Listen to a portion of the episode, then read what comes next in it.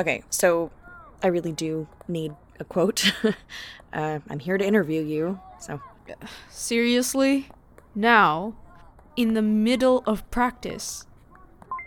Right, so it being a batting practice, I'm just curious what you, the pitching coach, would be looking for. Duh.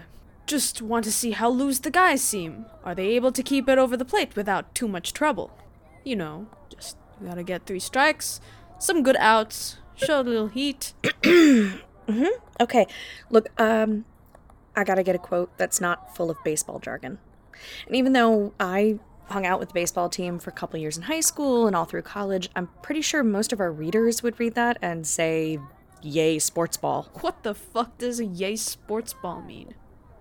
Just explain the practice to me like I'm a kid. It'll be better for the profile. If I explained it to you like a kid, you wouldn't be asking any questions right now. okay, so explain it to me like I'm a queer profile writer for a super queer outlet who's here mostly because their editor saw your story in newspapers and magazines and fell in love with it, but never bothered to look up what it is you actually did. And now it's my job to figure out how to write that for a lot of people who hate sports, despite me really loving this sport that I never actually had a chance of playing in my life because gender is the fucking worst. Can you handle that? All right. Okay.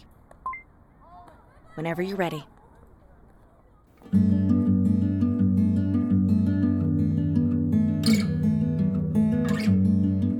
This is Hand in Glove, an audio drama about baseball, romance, and everything in between.